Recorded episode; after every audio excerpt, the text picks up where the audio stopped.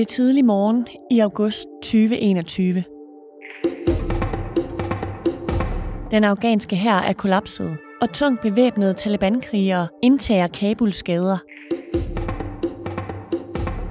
Fulde af eufori skyder de hæmningsløst op i luften og markerer, at de nu har indtaget præsidentpaladset. Der hersker kaotiske tilstande i Kabuls lufthavn. Den glohede landingsbane er overfyldt af afghanere og diplomater, der desperat forsøger at komme ud af landet. Og ni dage senere, så letter det sidste evakueringsfly. Danmark og resten af verden kapper nu alle diplomatiske bånd til Afghanistan og efterlader landets borgere i Talibans hænder. Men det vil en dansk imam nu lave om på. På trods af, at det danske udenrigsministerium fraråder alle rejser til Talibans regime, drager han ud på en mission for at konfrontere Taliban med kvinders manglende rettigheder. For Taliban dirigerer gennem fuld sharia-lov. Befolkningen lider, og kvinders rettigheder er en efter en afskaffet. Imamen vil overbevise regeringsmagten om, at uddannelse er en menneskerettighed, også for kvinder. Men vil Taliban lytte til ham? Du lytter til andet afsnit af Imamens Mission. Jeg hedder Camilla Michelle Mikkelsen. Vi efterlod Navid Baik og resten af holdet i migrationskontrollen i Kabuls lufthavn. Sultne og trætte er gruppen usikre på, om de overhovedet får lov til at komme ind i Afghanistan, da Taliban har konfiskeret deres pas. Vi har det ikke særlig godt med, at Taliban de beholder vores pas. Og det er fordi, jeg tænker, jamen, hvad kan de finde på at gøre? Er det, er det fordi, vil de øh, lave flere undersøgelser på os? Øh, kan de finde på at misbruge vores pas? Øh, så, så der er mange tanker, der går, der igennem. Og jeg er jo vant til, at man altid har sin pas på sig, at man får den altid tilbage. Fordi det er jo sådan, det, der er en af de sådan, måder, vi identificerer os selv med øh, officielt ude i verden. Øh, og nu er jeg ude i verden, og jeg vil gerne have min pas. Og så siger vores turkoordinatoren, ja, men det, det må være sådan, og så kan vi hente dem fra lufthavn i morgen. Jeg, jeg, jeg klager ikke. Jeg siger bare, okay, er det sådan? Da Navid Baik og resten af holdet endelig kommer ud af Kabuls pulserende lufthavn, venter en mand fra Taliban på dem. Molvinik Marl hedder han. Og han står og venter på os med, med sidste dag på Indrigsministeriet med en bil. Altså, jeg har aldrig set en mand som ham før. Han er omkring 65 år gammel, ret mørk i huden. Han går med solbriller, traditionelt Taliban-tøj med sådan turban og et stykke stof, der hænger ud over, over skulderen. Man kan se ud fra den ene side af solbrillerne, at han mangler et øje. Hans næse er deformt, det er hans pande også. Og hans andet øje har en lille smule åbning. Han går med en protese, så han halter. Og vi får at vide, fordi vi spørger ham senere, det er fordi, der skete en eksplosion meget tæt på hans ansigt. Han har kæmpet både mod russerne, og så også mod, mod NATO og amerikanerne senere hen. Så han har været en, som virkelig har været mærket af, af krig. Så han er også en af dem, som har kæmpet for Taliban. Og ham trykker vi hånd med, når vi kommer ud. Det er det mit første møde med Taliban, det er, når jeg trykker hånd med ham derude. Og Molvin Ikmal har en meget overraskende besked til gruppen. Og så siger han til os, I skal med mig til Indrigsministeriet. Det bare, lyder bare sådan en ordre. Så siger jeg til Ahmed ret hurtigt, at vi har jo en aftale med, med en kvinderettighedsforkæmper Mahuba Saraj her klokken, klokken 10, tror jeg det er. Det er jo det, vi skal overholde. Og så siger han, ja, men jeg, jeg mener, at vi faktisk skal tage med dem. Og der bliver jeg faktisk lidt, en lille smule utryg, fordi for det første brænder vi en person af, som jeg havde set rigtig meget frem til at mødes. For det andet tænker jeg, at de ude på at bortføre os, altså også bortføre vores program, kan man sige, ødelægge vores program, men også tage os med til noget forhør i Indrigsministeriet og se os an. Det føles ikke rart, men når vores to koordinater siger, jamen, vi skal med dem, så siger jeg, okay, fint. Gør det dig nervøs, at det er en uh, tidligere kriger, du skal ind, og, eller nuværende kriger, du skal ind og, og køre med? Hmm. Bare sige det sådan, det, det hjælper jo. Talibaneren, han bliver imamernes primære kontakt under rejsen i Afghanistan. Nick Marles position svarer til en departementschef, og han arbejder for det afghanske indrigsministerium. En regeringsbil fra Taliban kører gennem Kabuls gader. Det er 35 grader, og på bagsædet af bilen sidder Navid Baik, de to udenlandske imamer, og Molvi Nick klemt sammen. I en bil bag dem kører et hold af private vagter, der følger imamerne under hele deres rejse jeg oplever trafikal kaos. Jeg oplever mange mennesker, øh, jo tættere vi kommer ind til, til byen. Bjergene er meget sådan golde, og der er ikke mange træer, der er ikke grønt. Der er masser af, af sand og støv i luften, der kommer ind igennem vinduet. Vi ser mange boder af sådan frugt og mangoer og bananer, og vi ser jo alt mulige slags transportmidler i gadebilledet, ikke? Øh, og alle sammen som modarbejder hinanden for at komme igennem.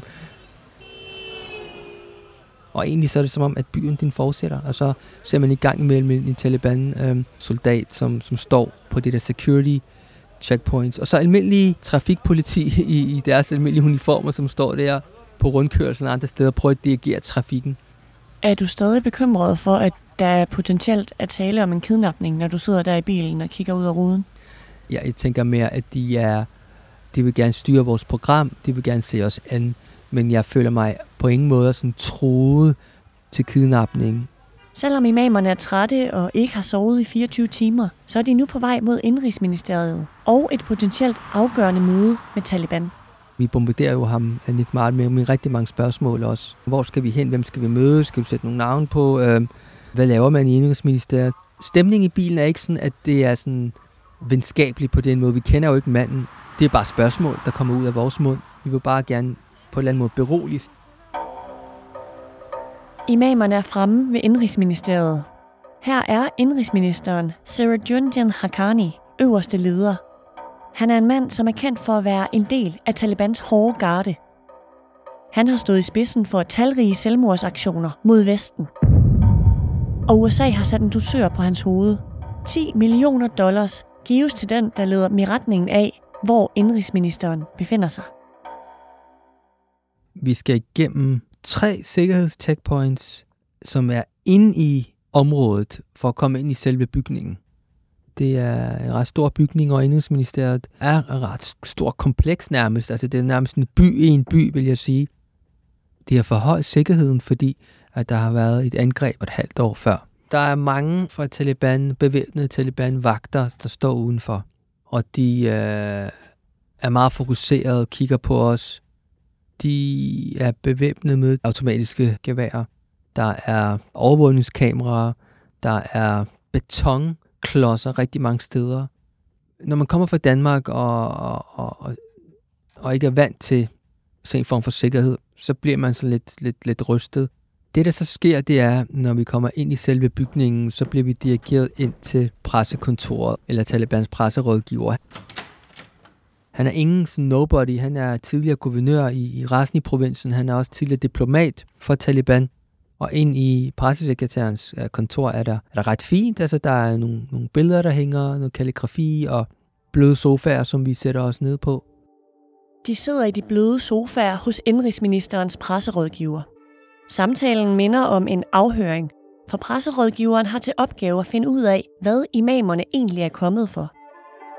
Og efter et grundigt tjek, så bliver imamerne godkendt til et møde i Indrigsministeriet. Men da den omstridte indrigsminister er bortrejst, så bliver Navid Baik og imamerne i stedet inviteret til et møde med viceindrigsministeren.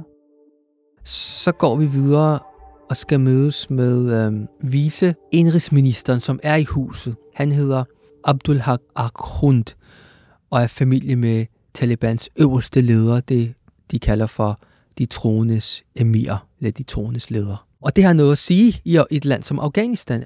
Der er lagt to store stole ved siden af hinanden, hvor jeg og han sidder sammen over for hinanden, vendt imod hinanden. Og så sidder der de andre imamer og Taliban-delegationen i resten af rummet på nogle sofaer. Hvordan ser han ud, vice indrigsministeren? Han er ikke særlig stor i højde, men han er sådan tæt bygget Taliban-tøj i en øh, turban og traditionelle afghanske klæder. Meget smilende og ret ung. Altså jeg vil måske skyde på, at han er 40 år, måske yngre. Navid Baik er spændt på at diskutere kvinderettigheder med talibaneren, og han har forberedt en række argumenter. For imamen findes der nemlig intet religiøst belæg for, at kvinder ikke skal uddanne sig. Det første ord i Koranen er læs. Der står ikke mænd læs, eller kvinder I må ikke læse. Det er sådan et universelt budskab om at læse og søge viden. Og hvordan foregår mødet så? Fordi nu sidder I to jo over for hinanden. Hvad spørger du ham om? Jeg spørger ham om kvindeuddannelse og fortæller ham om, hvorfor vi er i landet, og det er en af vores formål, og i talsætte af kvindeuddannelse. Hvordan kommer du ligesom ind på emnet kvinderettigheder? Hvordan præsenterer du det for ham? Vi taler om kvindeuddannelse i, uh, i Europa, vi taler om, hvad vi laver hver især. Den norske imam fortæller lidt om hans arbejde. På hospitalet, han er også hospitalsimam, at han møder også kvinder, han laver sjælesorgs arbejde også for, for kvinder og for mænd. Og på den måde kommer vi ind på emnerne. Hvordan reagerer ministeren på, at du ligesom fortæller ham, at kvinder mangler nogle rettigheder i hans land, i forhold til, hvad du mener, der er rigtigt? Det øh, lytter han til, og er meget opmærksom, og også nysgerrig. Det, der overrasker mig, det er, at de allerede er indforstået med, at uddannelse for kvinder i islam, ligesom for alle mulige andre, er en pligt. Og det er faktisk noget, som både gør mig glad ind i og lettet, at de har den samme holdning og teologisk syn på det, som, som jeg har. Spørgsmålet er så, hvorfor sker der så ikke noget, og, og hvorfor er den her midlertidige nedlukning sket? Og det får vi så øh, også nogle svar på. For viceindrigsministeren er svaret nemlig klart. Taliban har lukket skolerne for kvinder, fordi pensummet er blevet for liberalt. Det er simpelthen blevet for vestligt. Derfor er Taliban efter sine i gang med at gennemgå undervisningsmaterialet.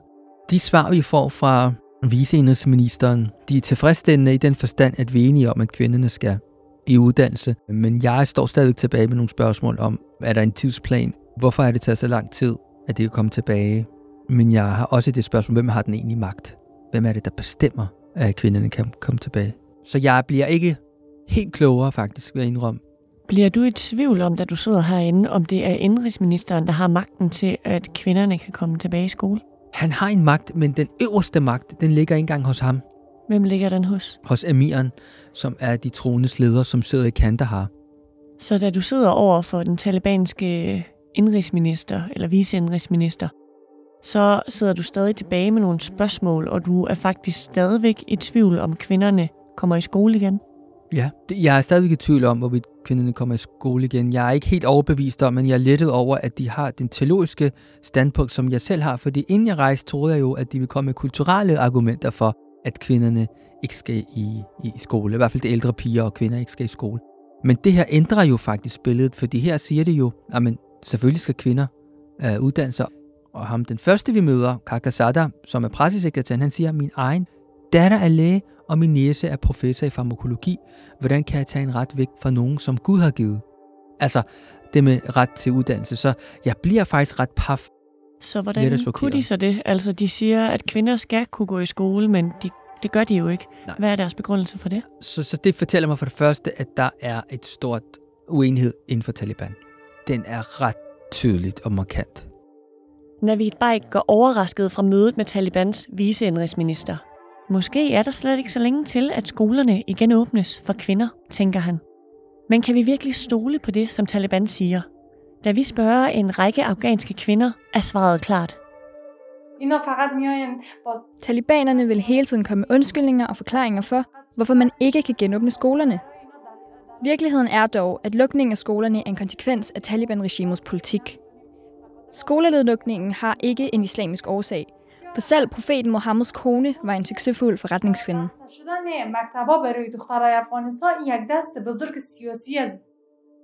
Og kvinderne har heller ikke stor tillid til, at Navid Baik og hans hold kan skabe forandringer i Afghanistan. At de tre imamer ankommer til Afghanistan for at tale kvinderettigheder, ser jeg som om, at man forsøger at slukke brændende olie med vand. Taliban-styret har en stærk ledelse, som ikke er nem at overbevise, og som kræver et voldsomt internationalt politisk pres.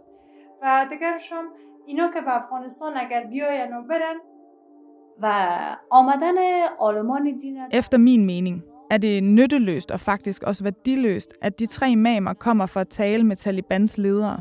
For Taliban-regeringen vil bruge det møde som et politisk værktøj til at positionere sig selv, og som en regering med international opbakning. Og på den måde så prøver de at komme tættere på at blive internationalt anerkendt.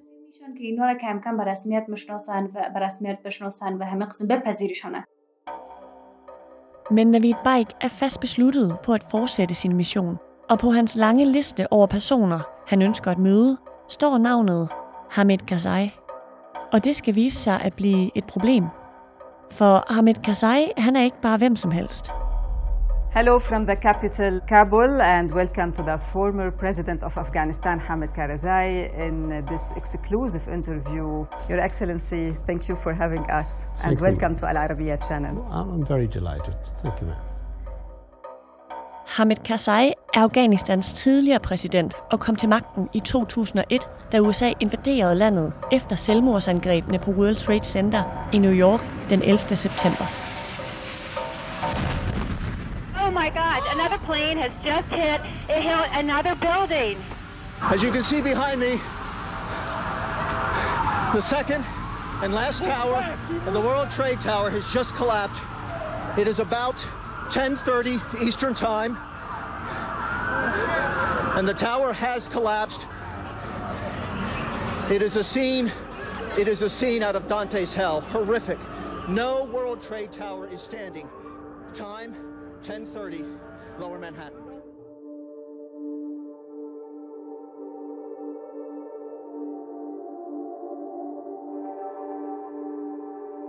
Efter terrorangrebet væltede amerikanerne Taliban-styret og indsatte en midlertidig overgangsregering under ledelse af Hamid Karzai, der endte med at regere landet i 13 år. Det var vigtigt for mig at mødes med Hamid Karzai, fordi han er ekspolitiker, han er ekspræsident af landet, og han er en central skikkelse i, i, i det politiske.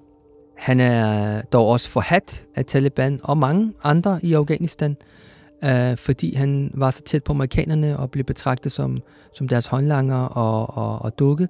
Han blev øh, sat til at være præsident af, af et land med, med vestlig støtte og angreb mange Taliban-mål. Der er mange talibaner, der mistede deres liv. Vi mist, snakkede også med nogen, som har mistet familiemedlemmer på grund af nogle angreb af den afghanske regering dengang, som var støttet af, af USA. Så på den måde var Taliban, ja, de hader ham som døvlen selv, vil jeg sige. Og det var de slet ikke bange for at skjule over for os. Hvordan i tale satte de det? De brugte forskellige ord om ham, forskellige måder at snakke øh, om ham på, som jeg ikke vil gentage her, men de var meget direkte i spyttet. Dagen inden vi skulle mødes med ham, er der en fremtrædende Taliban-leder, som siger til os over telefon, It's impossible. You cannot meet him. Og vi er ikke tilfredse med det, fordi vi siger, at vi har skrevet brev til jer, inden vi kom, at vi vil mødes med forskellige. Vi har skrevet en liste til jer, få dage inden vi kom, hvor vi skrev, hvem vi vil mødes med, og der fremgår hans navn. Vi er interesseret i at mødes med den brede afghanske befolkning, ikke kun magthaverne. Hvordan reagerer Taliban, da du insisterer på at ville mødes med den tidligere præsident? Jamen, de, er, de bruger jo forskellige knep ved, ved at sige, jamen, ved du ikke, hvem han er, hvad han har gjort ved os, hvad han har gjort ved landet? Og så siger de også, jamen, hvorfor vil I mødes med ham? Altså, hvorfor er han vigtig? Det er os, der regerer. De bruger forskellige sådan, retoriske argumenter eller knep for at holde os væk. Selvom Taliban hader Karzai, og at han hos dem går under øgenavnet Amerikanerungen, så ender de alligevel med at godkende imamernes møde med den tidligere præsident. Navid Baik er udmærket klar over, at besøget kan have store konsekvenser for gruppen. Der er flere risici. For de første kan, kan, er han jo være udsat for flere øh, angreb. Der kan komme flere af forskellige, øh, og så vælger vi at, at, at mødes med ham. Det andet er, at vi kan komme i klemme med vores værter i, i landet, altså som er jo Taliban. Det er dem, der har magten. Og, og, og de kan så blive vrede og sur på os. Dagen inden, at ham, den højstående Taliban-medlem øh, havde sagt, it's impossible, så jeg tænkte, okay, nu giver vi op, fordi jeg har ikke lyst til at lægge mig ud med, med, med, med Taliban. Men, øh, men så var der nogle af os, der sagde, at vi bliver nødt til at insistere, lad os prøve en sidste gang, og så, så lykkedes det. Navid Baik og resten af gruppen er ved at være fremme ved Hamid Karzais palæ.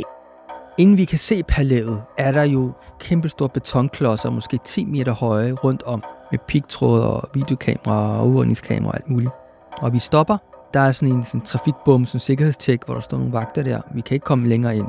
Altså, han er under husarrest, men der er kæmpe sikkerhedsforanstaltninger. Grunden til det er, at de er bange for, at han er i gang med at danne alliancer, og det kan så på længere sigt være en trussel imod den nuværende Taliban-regering. Og når du siger, at han er i husarrest, er det så Taliban, der har spadet ham inde i sit palæ, hvor det bliver kontrolleret, hvem der kommer ind og ud af palæet? Ja, det mener jeg. Det, det så i hvert fald sådan ud. Det er sådan, vi er blevet fortalt det. De holder nu ved sikkerhedskontrollen, Men da de stiger ud af bilen, sker der noget uventet. Tungt armerede talibanvagter kommer stormende imod dem.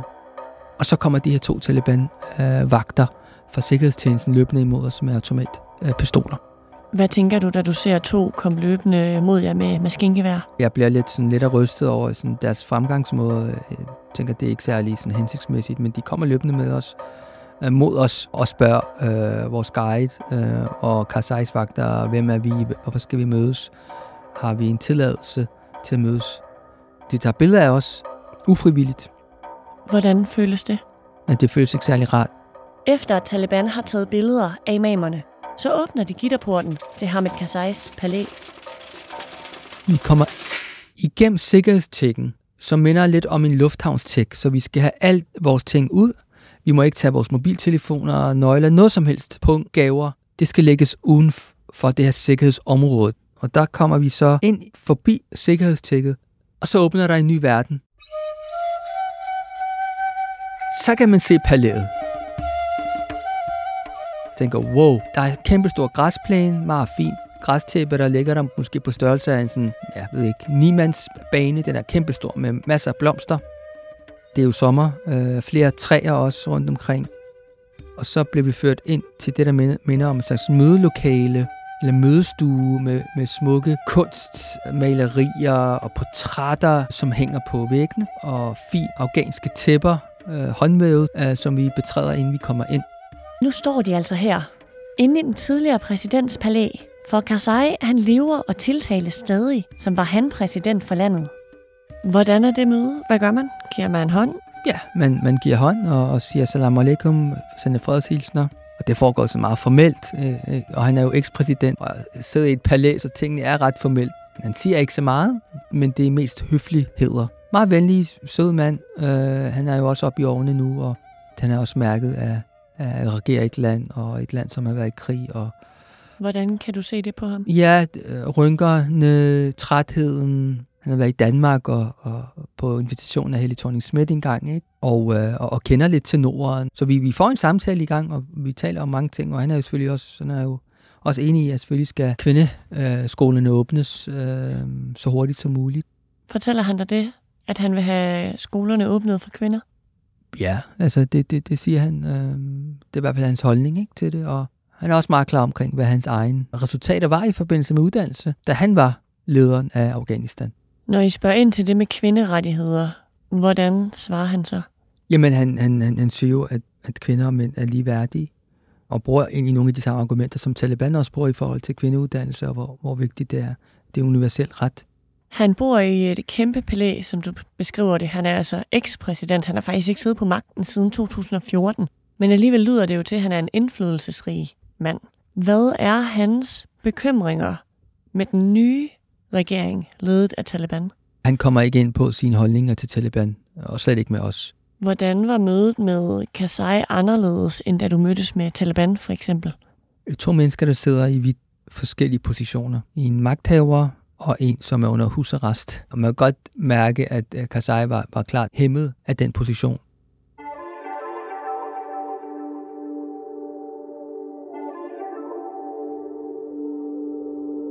Det er tid til at gøre status. Navid Baik og resten af gruppen har været i Afghanistan i to dage, og de har både mødtes med flere ledende skikkelser fra Taliban og med den tidligere præsident. Det står klart for imamen, at de to parter ikke kan samarbejde, men så får Navid Baik en idé.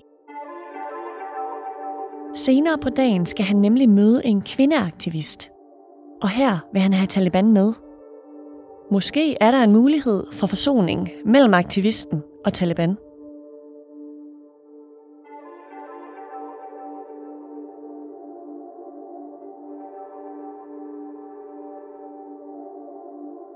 Hvornår får du ideen om, at Nick Marl han skal med til mødet med kvindeaktivisten? Jeg spørger ham jo først, om han vil med til Hamid Karzai, og der, der, det vil han ikke. Og vi er i bilen. Det afviser han blankt. Mahbub Saraj, det er han mere åben for, og gerne vil gå med. Det gør mig egentlig ret glad, at han vil med, med ind. Vi har ikke spurgt Mahbub Saraj, men jeg tænker, at den dame, som hun er, og det, jeg har læst om hende, gav mig det indtryk, at hun nok ikke, ikke har noget imod, at han kom med. Det var vigtigt for mig at have Nick Mal med, øh, fra Taliban-ledelsen, fordi dialogen kan virkelig blive succesrig, hvis man møder hinanden og taler med hinanden, i stedet for om hinanden. I regeringsbilen på vej mod kvindeaktivisten bevæger de sig gennem Kabuls kaotiske gader. De kører ind i rundkørsler, hvor cykler, biler, motorcykler og gående modarbejder hinanden i forsøget på at krydse trafikken. Ved siden af Navid Bike sidder den talibanske departementschef Molvin Iqmal, som nu har sagt ja til at mødes med kvindeaktivisten. Imamen er nervøs for, hvordan mødet mellem de to kommer til at gå. For vil kvindeaktivisten overhovedet være i samme rum som Talibans hårde garde? I walk in the streets of Kabul. A Talib comes and looks at me, but that Talib does not see me. I don't exist in front of him. Not me.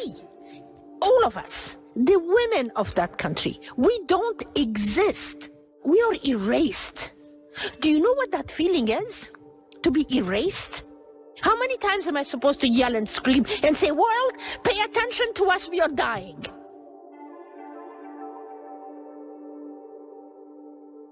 Kvindeaktivisten, som du hører her, hedder Mahbuba Saraj og er 75 år gammel. Hun har været nomineret til Nobels fredspris, er født i Kabul og er royal afstamning. Mahbuba Saraj har både læst på gymnasiet og på Kabuls Universitet, inden hun og hendes mand blev fængslet i 1978 af Afghanistans kommunistiske parti, og senere samme år så blev de smidt ud af landet. Derfor bosatte hun sig i USA, hvor hun var i eksil i 26 år, før hun vendte tilbage til Afghanistan i 2003. Siden har hun arbejdet for bedre rettigheder for landets kvinder. Right is when the girls can go to school. They cannot hold the girls back. The Taliban don't have much time to really sit down and think and, and dwell and rethink and, and rethink and rethink. There is no rethinking about this. Girls, they have to go to school, period.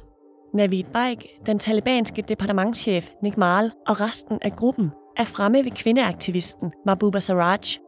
Forsigtigt træder de ind i huset på de fine, håndlavede afghanske tæpper, som dækker husets gulv.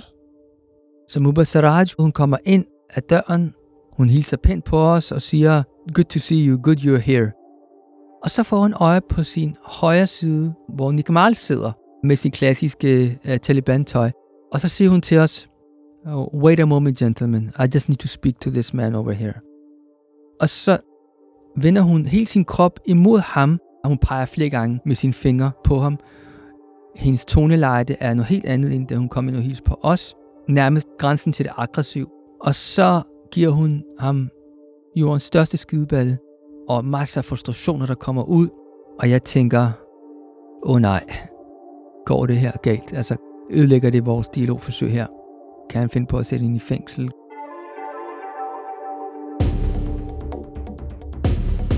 Stemningen er trykket, da vi efterlader Navid Baik i et rum med kvindeaktivisten Mahbuba Saraj, der netop har løftet sin pegefinger og rettet den direkte mod den magtfulde og krigshader talibaner, for at fortælle ham, hvad hun mener om ham.